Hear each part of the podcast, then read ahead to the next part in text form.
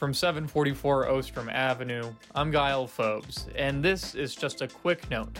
In honor of Remembrance Week, we'll be releasing a special episode this Friday.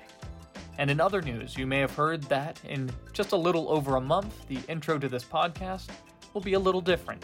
230 Euclid Avenue will be the new address of the Daily Orange. We will sorely miss our home of 36 years here on Ostrom Avenue. And we're starting a new donation drive for this paper.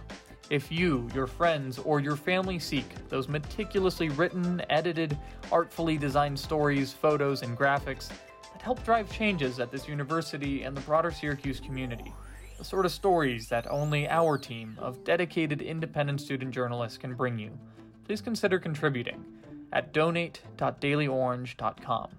I'll see you later this week for the full Daily Orange podcast.